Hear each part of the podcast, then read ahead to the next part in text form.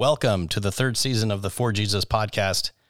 I'm your host, Jeffrey Wilcoxon, and one of the lay elders here at Redemption Church Gateway. This season, we are going to talk about work, careers, taking our faith into the marketplace, and some practical advice. This episode, we're going to talk about education and educators. Education is one area of life that has been extremely impacted by the pandemic and the lockdown. In a recent study, 27% of teachers are considering quitting because of COVID. It has been a, a really rough two years uh, for educators.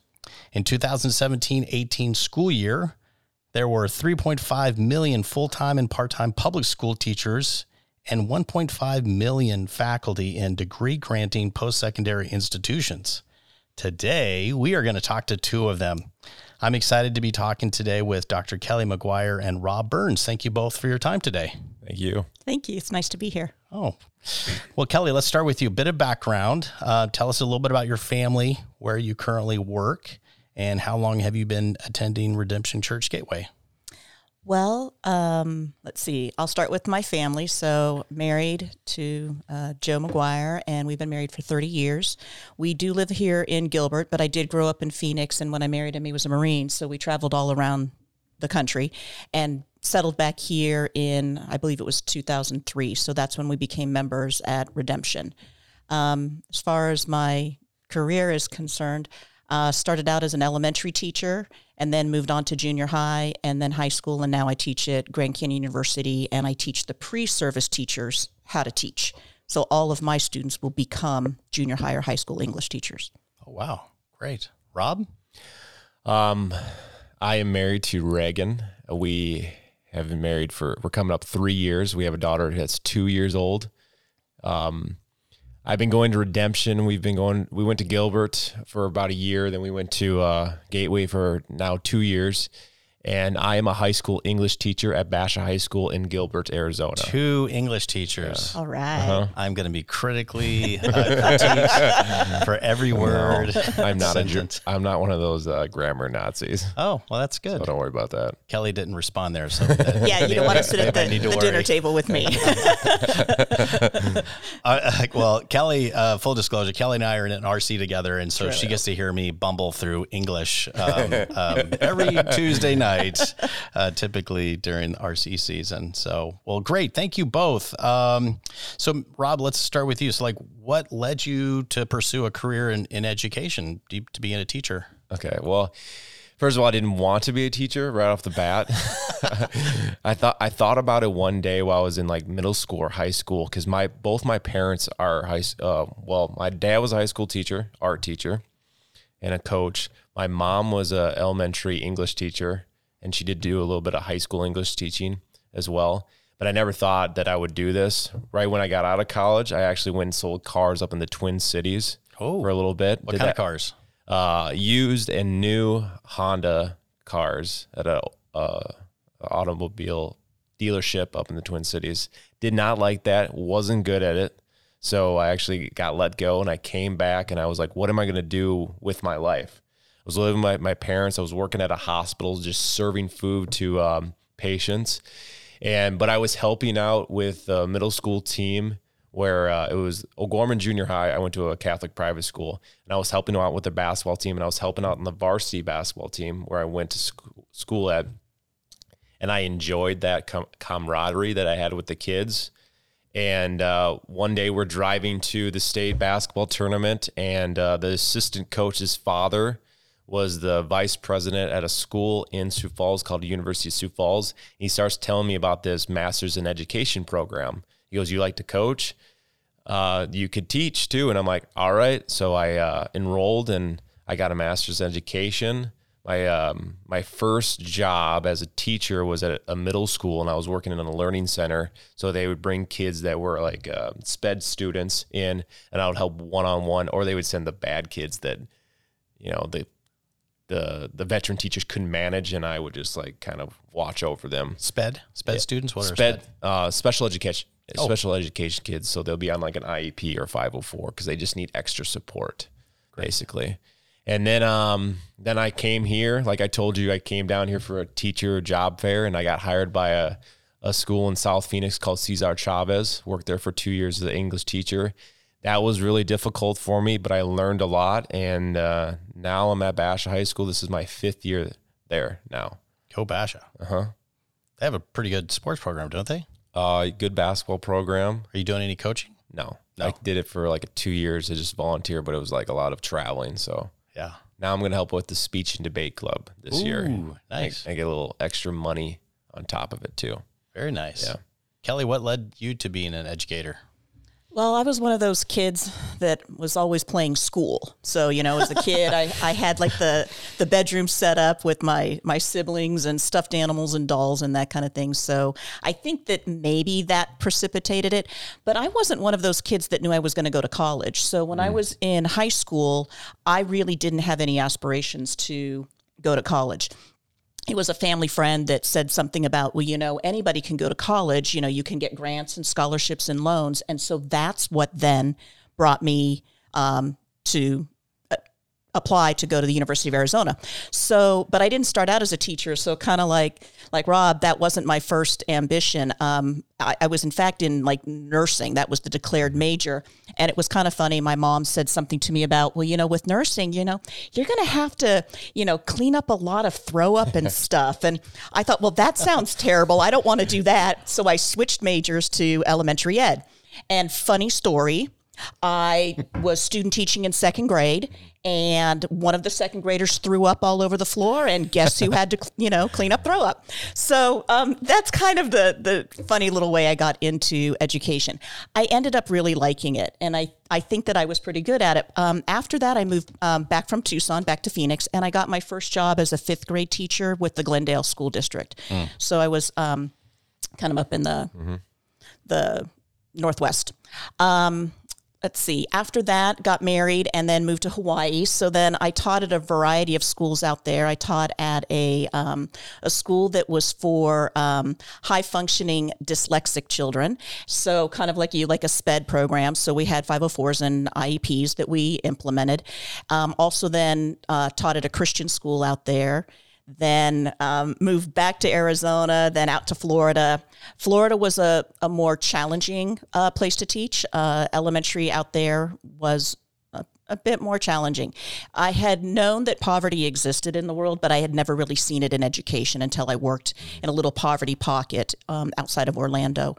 So taught a variety of different um, grades out there, and then back up to like northern Kentucky, Ohio, back out here to Arizona Wow. the bulk of my um, teaching would be here back in Arizona. Um, so taught at a charter school. So I've kind of done everything. So I've actually done uh, private, Christian, parochial, um, charter, and public. Um, so the charter school, I mainly was a fourth grade teacher, and then after that, I had gotten a couple of masters in between, an elementary master's and then a master's in English, and decided to see if I could pursue junior high and high school. And so I did that for a number of years. That's great. Did any of you do any type of remote or online teaching before the pandemic? No. Um, yes, but not quite the way that we would think of it as the pandemic. At GCU, all of our courses have an online component, whether you're teaching as an online instructor or if you're teaching on ground. So I had some, yes. So, uh, pandemic hits, we go into full lockdown. Education basically is 100%. I, th- I saw one study was like up to, n- there was like 93%. So I'm, uh, you know, it wasn't Yeah. probably a full 100%, but I'm sure both of your roles went 100%. Uh, what were, you know, like top two or three kind of challenges of teaching online? Well, um, we, I don't know how yours, I don't know how yours went. We were just basically told to give them two si- assignments a week, and Two. it, yep, two. Well, here's here's how our district did it. If you had um, an A, you did not have to do any work. You could just take that grade. If you wanted to improve your grade, you could continue. This, you know, like that spring semester that we went into Yes. lockdown and everything was closed off. That's what they gave those options. So if a kid wanted to improve their grade, they could do the work, and it was two assignments a week. And we just posted everything on Google Classroom, and then we would grade it. And if they had any questions, they could message us.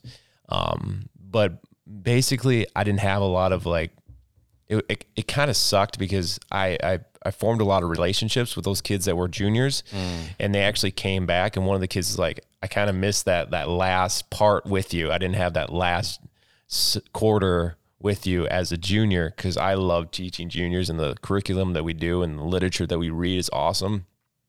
So I missed out on that. So that was I'm not gonna lie, my I was like full bowl, hundred percent working when I had to go online. I didn't have to do much. Just, Really? I'm not gonna lie to you. I did not have to do much. There was a lot of people that we would have like we would have meet, meetings and such.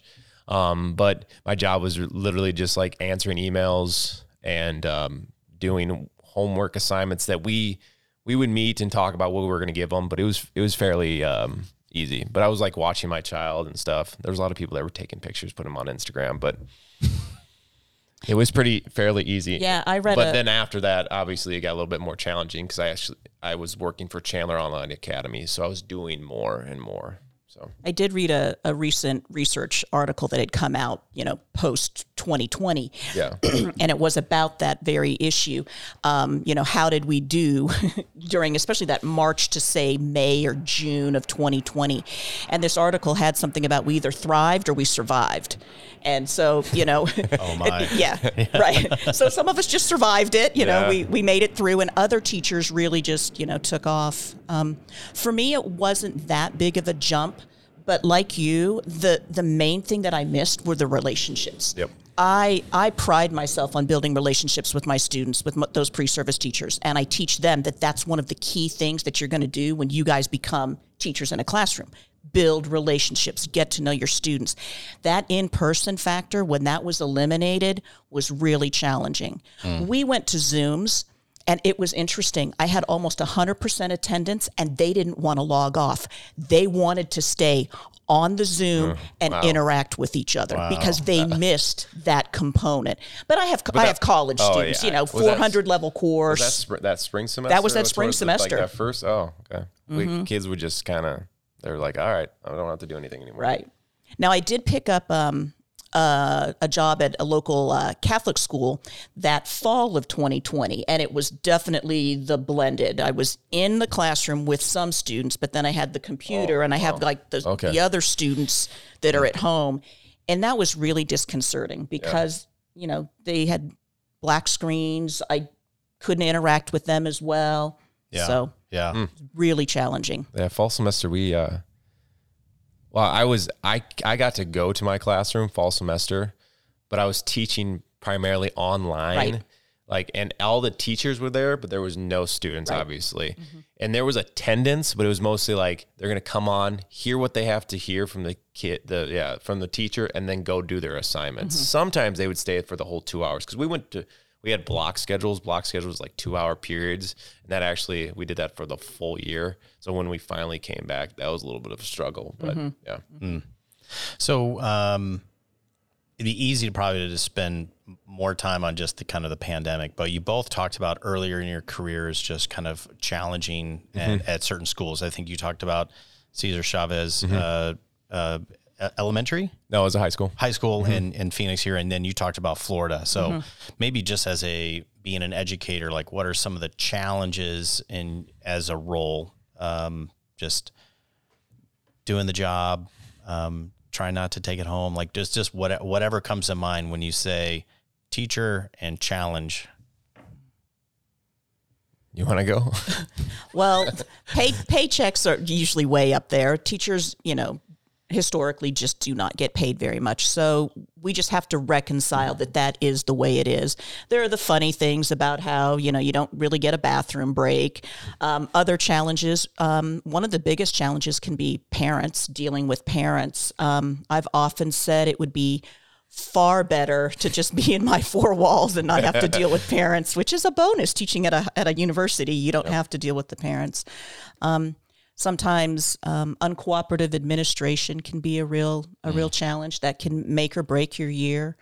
Um, other challenges just might be, you know, for me at the school in Florida was just that poverty discrepancy and, you know, having kids that had you know the they were on the free reduced um, you know lunches for breakfast and lunch. And on monday morning their last meal really had been lunch the friday before. Oh no. so you know challenges like that are, are really hard um, and then trying to educate them on top of being hungry. Well, it's it's kind of like a, a t- it's like two sided story. So when I was at this school at South Phoenix, Cesar Chavez, it was like hard. I I went through a lot of suffering, but I was teaching English, and I did not. My degree, my undergraduate degree, is in communication studies and business. So being thrown into that, and the the demographics and the student body, they're there because it's compulsory education. They have to be there. Right. Okay. So trying to teach them, a love of literature yeah, like trying to teach them. We taught Macbeth, trying to teach them that, or we we we read Things Fall Apart. Um, getting them to enjoy that, especially when their life outside of school, where they're like you're not, they're not reading outside of school, and they have other struggles that's going on.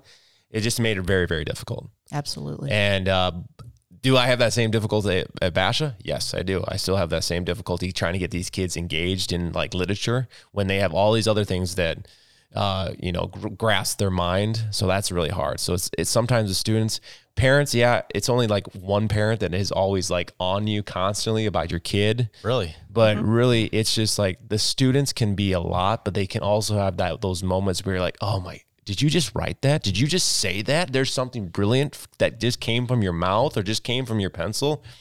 So yeah, just the difficulties of getting kids engaged in something that I love when and then also when I care so much about this and they're like, I don't really care about this, it's hard. Hmm. I guess that's the biggest challenge that I have to overcome as an individual and as a student, as a teacher. Excuse Yeah. me. So you're at a dinner party, you're in the lobby at the church, you're you know at a ball game, someone's like, "Hey, what do you do?" "Oh, I'm a teacher." Like what are the common kind of misconceptions people have about Oh. teachers? oh you have the summer off Oh, Oh. yeah, summer vacation. That's not true. no Okay, Wh- why is that You not? spend Why? your entire summer lesson planning, reading new things, Oh. especially as an English teacher. You might be reading the the newest young adult literature, seeing if it can be implemented into your curriculum, trying to get approval from your administration to implement something that hasn't been on the on the list. Um, I think that we're always updating lesson plans. I mean, I can I can pull up my old stuff, but I want to make it new and relevant each semester. I thought you were going to ask, what did it, after you talk to somebody, what's the first, they always say, oh, you're so patient. Aren't you so patient? I'm like, yeah, I'm pretty patient with my kids. but any other misconceptions besides that you're patient or that you have Oh. the summer off? I, I mean, like, we don't really do anything. We don't really teach. Mm. I guess that's a, like, I'm, uh, like, they always think like the, the, the coach, like they just roll up the, the TV screen and they just put on a movie or something. Yeah. I guess that's one of the things. Oh gosh. Um, what was it like the if uh, you know that first class, that first day? Of our first year teaching, right after I'm- student teaching. Yes, Oh, man. full year Oh, teacher. gosh. Eh, Let's just instead of first class, maybe that that first semester. I thought my student teaching was easier than my first day of school. But, Totally. But I, Really? I came in Why? there, I was terrified. Oh. Well, because when you're student teaching, traditional student teaching, you've got a mentor teacher in Yeah. there with you, so you don't feel My so mentor- alone. a safety net. My mentor exactly. teacher left me. He would just he went off into Oh my gosh! No, I got the whole scaffolding thing. He, he went he said, See you later. Good Oh, luck. and I go, Okay. yeah. My first my first day was terrifying. Like with the the group of kids that I have, I remember it's it's itched into my brain that day. I was like I got people goofing around. I was like, I can't manage this. So Well, that's interesting because you got your master's in English no, I got masters in education. in education. Yeah. So is that when you took all your methods courses and learned all the classroom management and stuff? that yeah. still that didn't help. Right, still. right. Um, I think for me, I I definitely remember my first year teaching, and I remember I was still living at home, so you know, it was just fresh out of out of college, so still living at home, and I I literally came home crying every single day.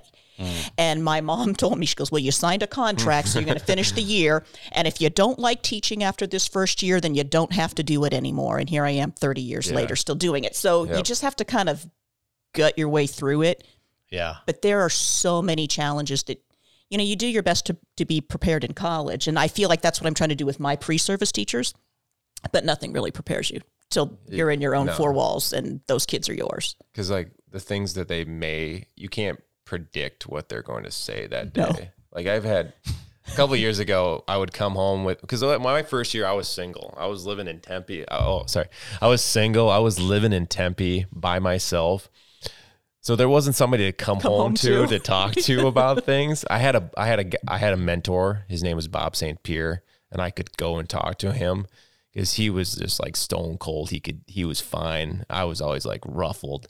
Um, but a couple of years ago, like th- the things that the kids would say, like would latch onto me, and I would bring that home, and I Oh, would no. like tell my wife this, and then like last year, she's like, "You don't bring that home anymore," and I go, "Well, I've A little I've more found a way for it to like what is it called? Let the water come off the duck's back or Right. something." So I try to do that more often. Yeah. And that is one of the bigger challenges of teaching. I didn't even think of that before.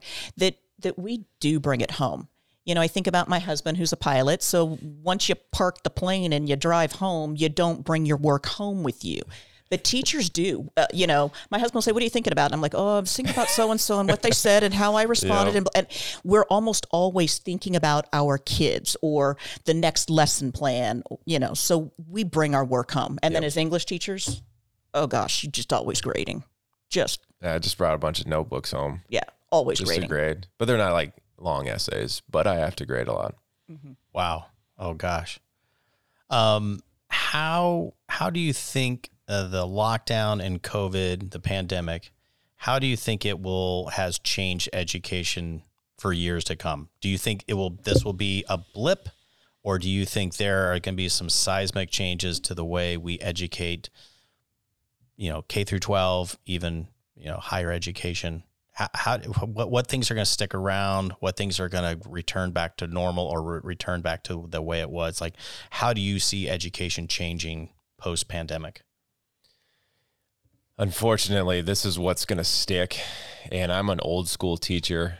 Um, but the whole like you have to you have to use technology in your class. We just had a, a keynote st- speaker talk to us, to our whole district staff, all the high schools, about like blended learning, like doing old school wisdom, but also blending it with like all the applications that we have out there. I'm not a big fan, but I'm like a guy that likes to do Socratic discussions, so likes to do Socratic dis- uh, seminars where I'm asking kids questions. I'm trying to peel back the layers of the onions, as they said, to get really deep into what the author is saying. And I don't want them to be on their phone constantly Mm. because they're already on their phone constantly, or they're already always in front of um, a computer screen. I want them to to focus in on the text but we have like we have we have at these applications that help with vocab. We have these applications with act prep. We have these vocab we have these applications for grammar whatever. They're all out there but we have to use them because well we just paid for it so you have to use them. So that's the thing that's going to stick Mm. that has came from and that was happening before there. And also the whole like um this guy the social emotional learning and that thing that we have to worry about because there's going to be from that time they were sitting in front of a screen. A lot of students were impacted by that. They didn't get a, a chance to be around kids and to talk to them. And now that they're back i guess there's one good thing they want to be back. They want to be in the classroom. They want to be talking. They want to be engaged. So that's a good thing that has come out of You said whole social emotional teaching, learning learning. learning yeah Is that a term within the in, within? That's that's, that's within the public school. Um, to see what the kids are feeling at the moment, like trying to be counselors and also trying to be parents Oh, as wow. a teacher. This keynote speaker is like, I don't believe in social emotional learning. Learn. It's just called learning. It's building relationships with the kids, but it's also building the relationship with the kids by just teaching Hmm. the the literature or just teaching them how to write a good um, sentence or how to teach a write a good paragraph. Like I'm always walking around my classroom. I'm never sitting in my desk. Totally. I come I come home sweating. I come home tired. like that's me. I I'm talking constantly. I'm trying to. I'm. I had one kid. I, I I knew that he was probably scared to talk to me, but I talked to him right in front of me, and I felt good about it. He probably didn't, but he he, he needed that. You know. Right, right.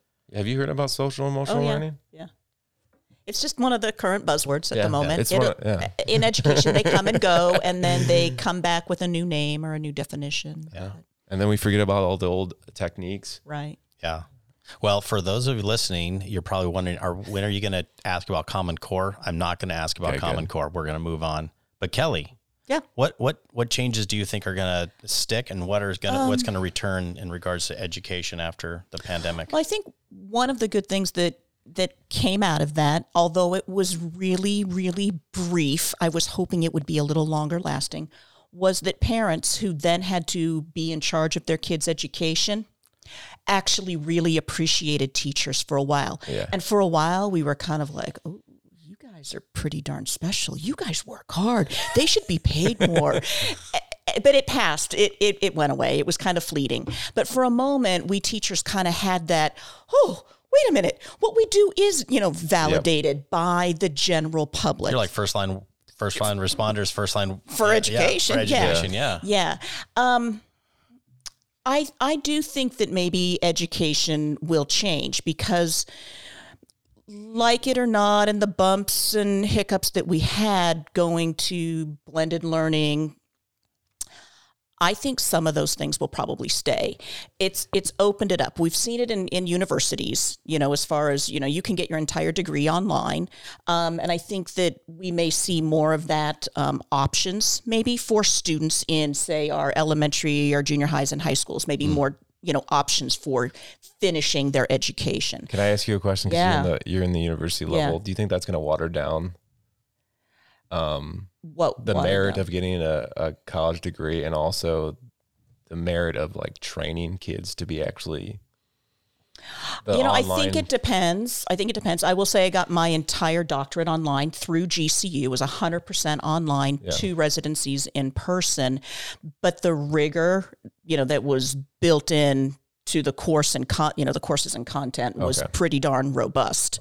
Um, how that would pan out for our elementary kids, that I think that would be way harder. I I th- I'm I'm kind of like you. Definitely when you said old school, I was I was I was smiling over here. You know, I have to teach my pre my pre-service teachers to, you know, find some technology. What would you implement into your lesson plans? But like you, the reality for me, I would just much rather be sitting on a little wheelie stool, going around, you know, seeing what my, my kids are doing, um, talking to them, engaging them in conversations, um, peeling back the meaning in the text, that kind of thing, rather than what's the, you know, latest and greatest, well, you know, bells and whistles with the technology. Yeah. Because, and then the other thing is, if if that fails, if suddenly you know internet goes down that day at school, what are you going to do? Your entire lesson was built only on a, on electronics, and you don't have that, and you don't know what to do. Um, and that happens sometimes, even at the university. It all goes down, and you're like, "Well, doesn't mean we get to cancel class. We're Yeah, still going to do something." So, Did you have any students? I'm sure a lot of students struggled with the online because you would think uh, all the students that both of you work with are all digital natives. They're used to doing everything. But I've I've I have a child that is uh, 18 and or 19 and she is not a fan of technology like she did not enjoy the online learning experience but did you have any kids that actually thrived with kind of the online and, and then part of it rob i was thinking of you is there's probably because they're not in a classroom in a public high school with all the drama Yeah. and everything Yeah, that's el- right. else that's going on some of them probably thrived because Yes. they weren't under that pressure Oh, exactly. You hit it on the point. Like when I was doing that online, specifically, it was for online. There was a lot of kids that were thriving, it, and they would tell me because I had to meet with them, and they were telling me that just what you exactly said. They're like, "There's nobody around me. I don't have to worry about all that gossip, all that, um, you know, somebody talking." Or somebody that's right next to them that's not engaged. I didn't have to worry about that. I had full autonomy to do whatever I wanted and I could do it on time. And these were kids that were like self starters. They could do it. It was a lot of female students that were able to do it. The guys needed a little bit more help. Um, not all, not all, but most. And um, so, yeah, that's what I saw. Yeah. What about you, Kelly? Um, Did you have any that kind of- not I- didn't really notice much of a difference. And I think it really is because at GCU, every, like I said, every single course has an online component. So everything that they ever submitted was online anyway. That platform was already set, they were already familiar with it. So all we had to do instead was incorporate, instead of driving to school, just find a place, get on your computer, and let's Zoom. Although for some of them, that that part did serve as you know as a challenge. They had to move off campus, move back home. I mean, I remember one of my students. I noticed it seemed like her where she was sitting on her computer and the Zoom was kind of odd, and I, I kind of said, "Where are you?" She goes. Well, I'm back at home and all my siblings are here. I'm in the laundry room sitting on the floor. you know, I, I was looking at washers and dryers behind her. It was the only place she could find. So some of those things, Yeah. you know, were factored in. Um, you know, just seeing and, and just learning that whole, you know, that Zoom etiquette and kind of relaxing a little, you know, uh, we're all going through, you know, something similar. I guess that was pretty nice though. When we when I came back, like I think it was spring semester, we had like after the uh, spring break, we had two weeks where we had to go online. So the classroom management was easy. I mean, because they were just could on, mute 'em. You could mute them, and Oh wow. yeah, but still miss. I wish they were there, but Totally. You know I mean? Any Totally. fun uh, Zoom student uh, kind of stories you can share? Anything that was uh, comical or Not really. interesting? For. No? No, I didn't have anything that was too. Yeah. All right. Nothing too weird. Like I saw, I've seen. We've weird read ones. about yeah, those, I've read but- about those, but Yeah. not on my side. So, um, being believers and being educators, um, tell us a little bit about how you think about taking the gospel into your role as an educator. Uh, how does it uh, affect your ability to connect with students, with parents, um, lesson planning, like just, you know, as we say here at, at Gateway uh, and at Redemption, all of life is all for Jesus. So, how does the gospel really affect your role as a teacher? Well, you know, for me, I'm I'm teaching at a Christian university, so I am totally allowed and encouraged to talk about my faith with my students. So that one's pretty easy. I do find that I I, I do it pretty naturally. Um, I kind of call it lifestyle evangelism. So whatever my students seem to be going through, if they come to me with stuff that's going on, then it's like let's pull up a chair, let's just talk, and that it will flow out a little more naturally. When I have taught in the public school, especially at the schools out in Florida, um, where that was harder, I felt like that was a little bit more challenging because I couldn't be as forthright with my um, faith. So that had to show up in different ways. And so, you know, I talked about my kids being hungry. I always had some kind of, you know, granola bars or something quick that they could grab to eat. So I kind of felt like, you know, scripture says if if someone's naked clothe them if they're hungry feed them you know if they're thirsty give them something to drink so that was just my way of you know expressing my faith. It was more kind of just through quiet action and providing for needs. Yeah. Yeah. Um, I, I, I do it through like actions. Um, cause sometimes I feel like I have to leave that behind as soon as I get out of my car. Um, like I, sh- I, I, I had a G.K. Chesterton quote that I put up there. Oh. and, um, he didn't, it didn't say anything like spiritually, but I was like, I'm going to, I'm going to throw that up there. Um, I have told him like I'm a Christian. I have, Oh, really? You're allowed to do that? I've I've said it.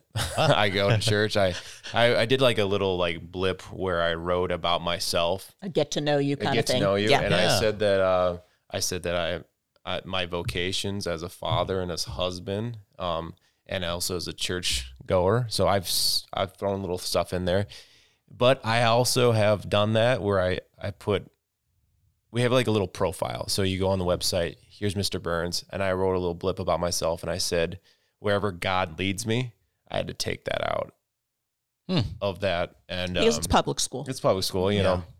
I actually called Mark and I said, Hey man, um, Mark Andrews, I was like, Hey man, I'm, I'm going through a little thing. What should I do? And he goes, Well, you can be a martyr or you can be like, it doesn't really matter because you're still a Christian no matter what. And I just took it down. It wasn't a big deal. I did call call up some lawyer, but they said they wouldn't help out. So yeah, I've had that that that experience, but I've I, I like what you said. I like that you, you do it through actions. And when mm-hmm. I was at Chavez, I had I went through that kind of because there was a lot of poverty stricken mm-hmm. students, and I'm like, I'm gonna do stuff for them. If I have to give them like a dollar, if I have to give them some food, or if I have to, I have to drive them home because they don't have a drive, or they don't have a ride, I'm gonna do that. Mm-hmm. But I'm, it's mostly through my actions. That's the only way I can do it. But I have snuck in some stuff. Wow. One of my rules is love thy neighbor as thyself. Oh, that's great. Yeah. Well, in some some schools, like the Great Heart Academies, they use um, Bible um, passages and that kind of thing as part of their It's literature. historical- it's historical historical, references. references. So sometimes, you know, when we've been in public schools, we can kind of sneak it in. Hmm. Yeah, I'm, I'm going to be reading John Edwards, "The Sinners in the Hands of an Angry, Angry God,", God. Oh, mm-hmm. yeah. Mm-hmm. and I'm like, Great text. I'm looking at it. I'm like, is this gonna? Can I do this? Like, this is awesome. It's going to some scare some students. Yeah. Yeah. Um, have you ever had any persecution or been slighted because of your being a Christian uh, within education?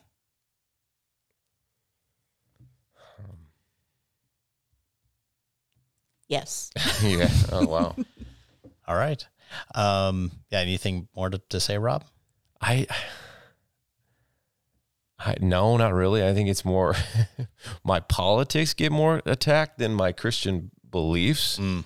I kind of keep that on the low. And when I find somebody that, but when I, the only, I kind of hide it, but when I, not really, because when, uh, when I find that there's a student that's Christian, we have like an alliance and I can talk to him. but I really haven't had anybody come down on like my faith. I had a a teacher, she's like, yeah, one of my students wanted to use scripture for uh, textual evidence. And I kind of like stopped. I'm like, what's wrong with that? But I didn't say anything to her. But nothing really attacked about my faith, more just like my political beliefs.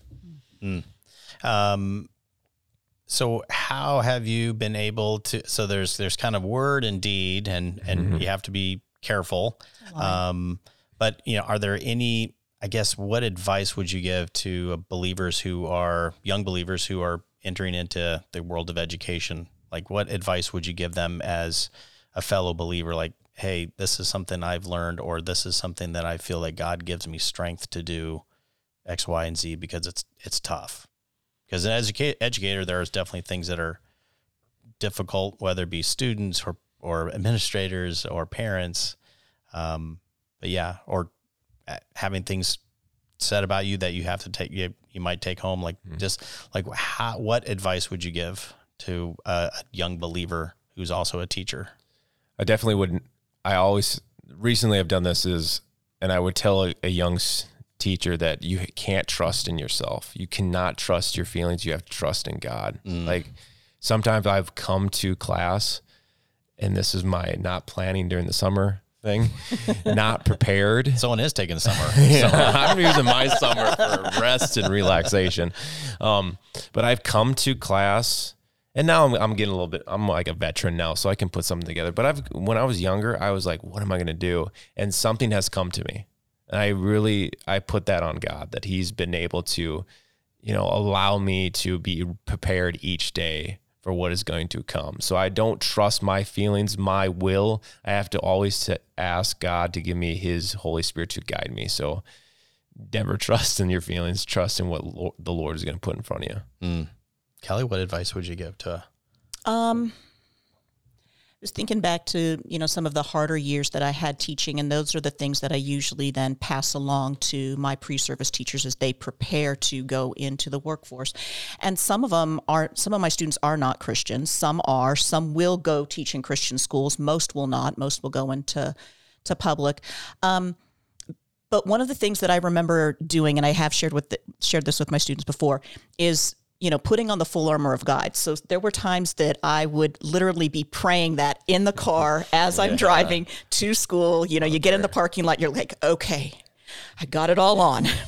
Let's go in, you know, because it, it did sometimes feel like a battle. And so just t- trying to recommend to my my students who will be teachers to just be as prepared as you can um, Yeah. and you know if you're a believer god's got you Yeah. so A lot of prayer. I didn't say, like a lot of prayer. Totally. But also like a lot of planning, and also use your elders, use your older teachers. The older teachers, for sure. Yeah. Yeah. And and younger teachers need to, to remember that there's no shame in going to them and asking for help or saying, Hey, I'm struggling with this. A lot of the veteran teachers, they want to help. So I would tell those, you know, those younger, you know, novice teachers, go and seek it out. Find someone to help you. And one more thing, like be rebellious. I like What? be rebellious. Hmm. And I mean, like sometimes as Christians and even at like the public school, you might want to p- push the envelope. Do you know what I mean? Like mm-hmm. be rebellious. Like I was talking to Adam Rasmussen.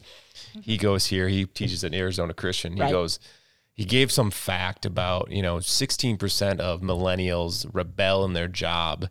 And I'm like, well, I rebel in my job. And he goes, because you're a Christian. That's why. So you got to like do some things that probably would rub some people's, um, ruffle some people's feathers. You know, if you need to talk about God, talk about God. I prayed with a bunch of students in I've done that a of class before, and this was at a public school in South Phoenix. It was after school, and we got it was it was a, it was very like a Catholic Mm-hmm. kind of community, and we hel- held hands and we we prayed before we ate pizza together. So rebel, I've a lot of times had music playing softly in the background all Classical- classical music. day long. Yep. Well, mine might have somehow Oh, made it to K-Love. I don't know. That's fine. It was just happened. The music just happened to be on. Positive and encouraging. It was. Yeah. Um, so outside of the the spiritual component or advice that you'd give to young believers, um, what about just more of a practical career advice? And it doesn't have to be to teachers. It could be any. Let imagine um, a man or woman, twenty five to thirty two ish, um, who's kind of their post college. They might be in that first career or for maybe second job. Um, like, what advice would you give them in terms of being a faithful, um, a faithful employee and faithful uh, believer? Oh, okay. uh, Um, I was gonna go first. Um, wake up early. Um, I wake up at four four thirty. I got this actually from this old Marine. Um, wake up early. Do something in the morning. Like I do something like go on Peloton. I do something. I do a lot of stuff before. I do all the hard stuff before I go to go off to work. So it makes the rest of the day um, easier. Um, like we were talking about, don't bring your work home um, go to bed early, but also read stuff about your. Um, so if I, if if we're talking, I'm like talking to a younger, do stuff that improves you as a teacher. Mm. Like I read a lot. I read old books. I'm trying to read City of God, which I think would help me. It's a thick book, but I continuously read and write because that's what I need to teach my kids you need to i have a buddy who's an accountant he's always in the mind of an accountant or thinking about money so and he reads books about it so you always have to uh, perfect your craft or mm-hmm. perfect your skills you can't just like okay i'm just gonna work this and think that i'm gonna be all right mm-hmm. just being there you got to continuously perfect your craft mm. perfect your craft so, and just like yeah get some sleep too i think that's the most important thing Well, okay, get some sleep, then wake up early and continue to work on your craft. Yeah. Yeah.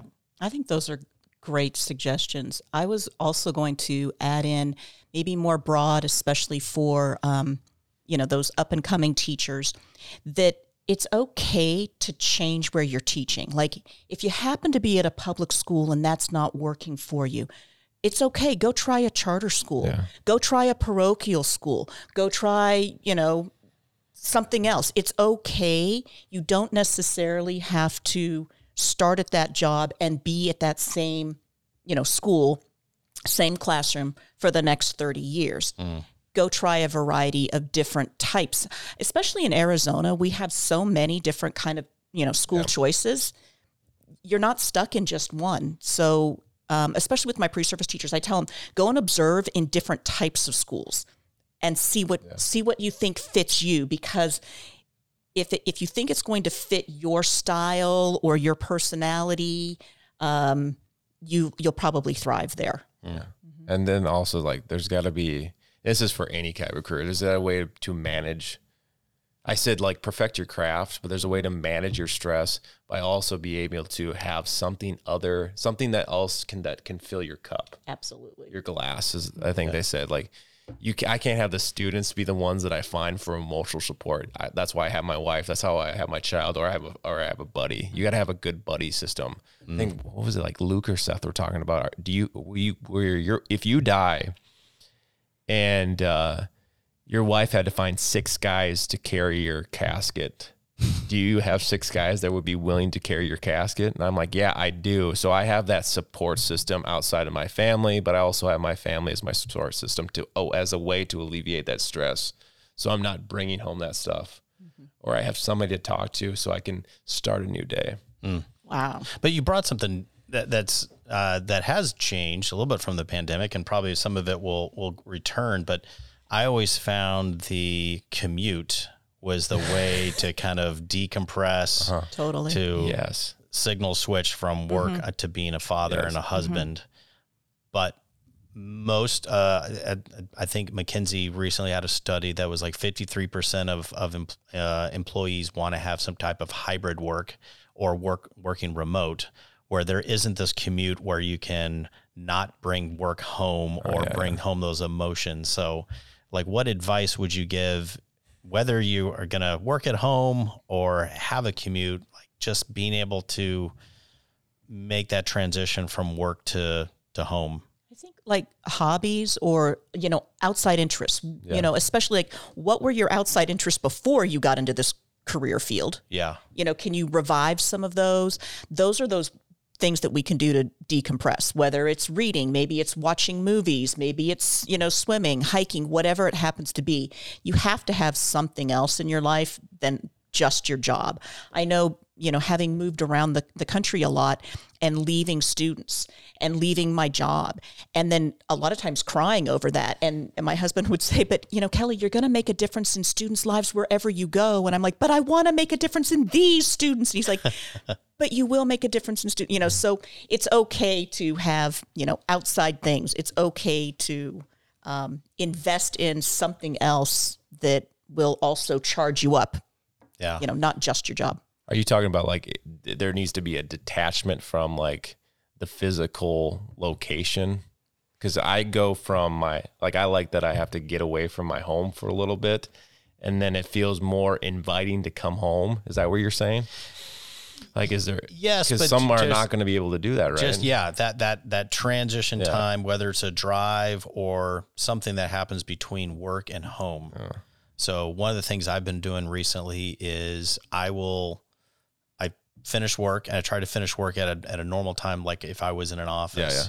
And then a lot of times if it's been a rough day or I just need to decompress, I'll say, Hey, Darcy, I'm gonna go lay down, listen to some jazz for Yeah, about yeah. 15, 20 minutes and just turn my not say turn my brain off, but just make that transition. Like do something different physically, do something mentally, Mm-hmm. spiritually. It's a lot of times I'll it naturally just moves into prayer, and Mm-hmm. so that also allows me to kind of take my brain off of.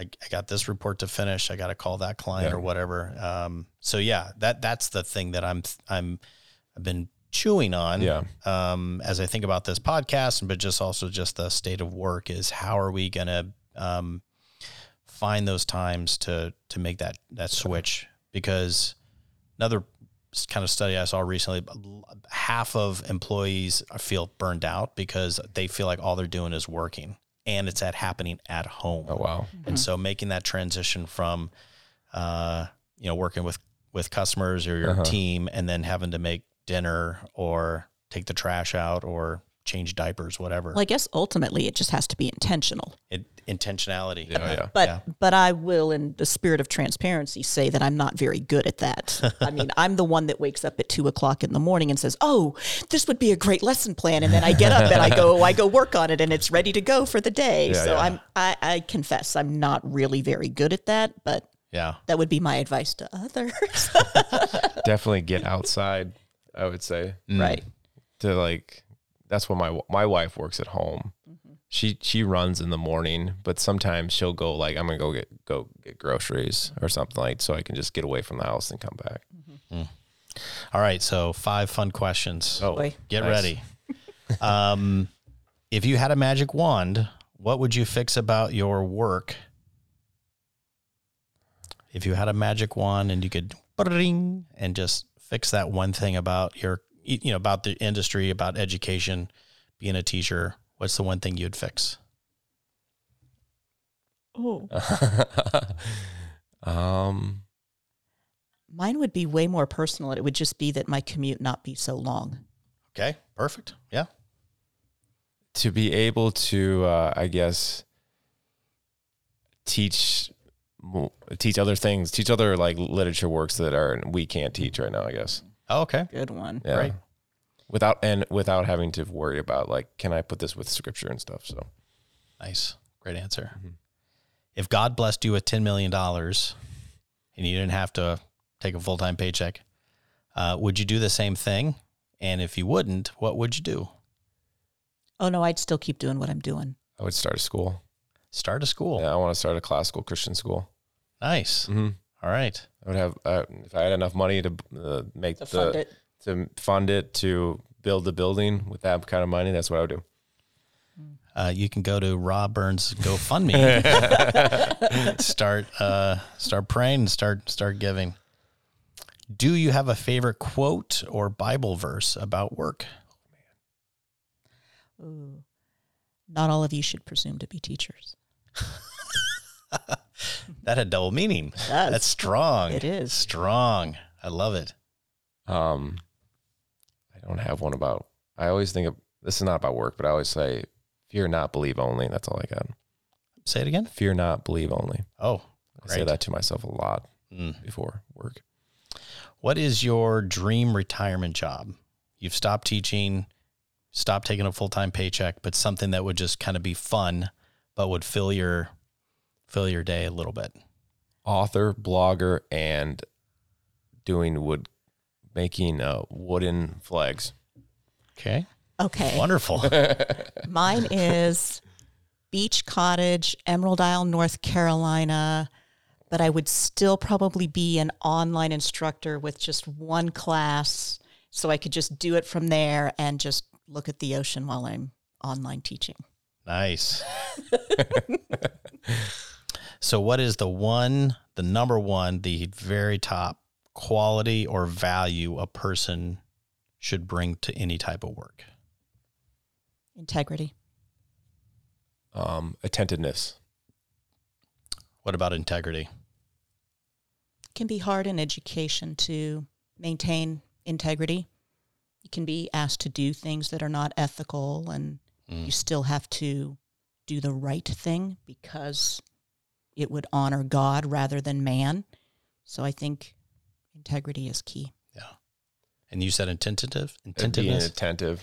like being Um, present. yeah being a present being able to listen because yeah i like i have to listen to my kids constantly um and giving them an opportunity slow to speak is that right um so i want to be able to be able to listen to my kids uh, my students be able to um you know listen to uh, my colleagues listen to the wisdom of others. So i think that's pretty and be present. Mm-hmm. Because uh, like you were talking about you're always thinking about what am i going to do tomorrow? What what happened yesterday? We have to be attentive. Mm-hmm. We have to be present. Mm-hmm. We have to be listening to what's going on right in front of us. And right in front of us is this, our student and we got to focus on them. Mm.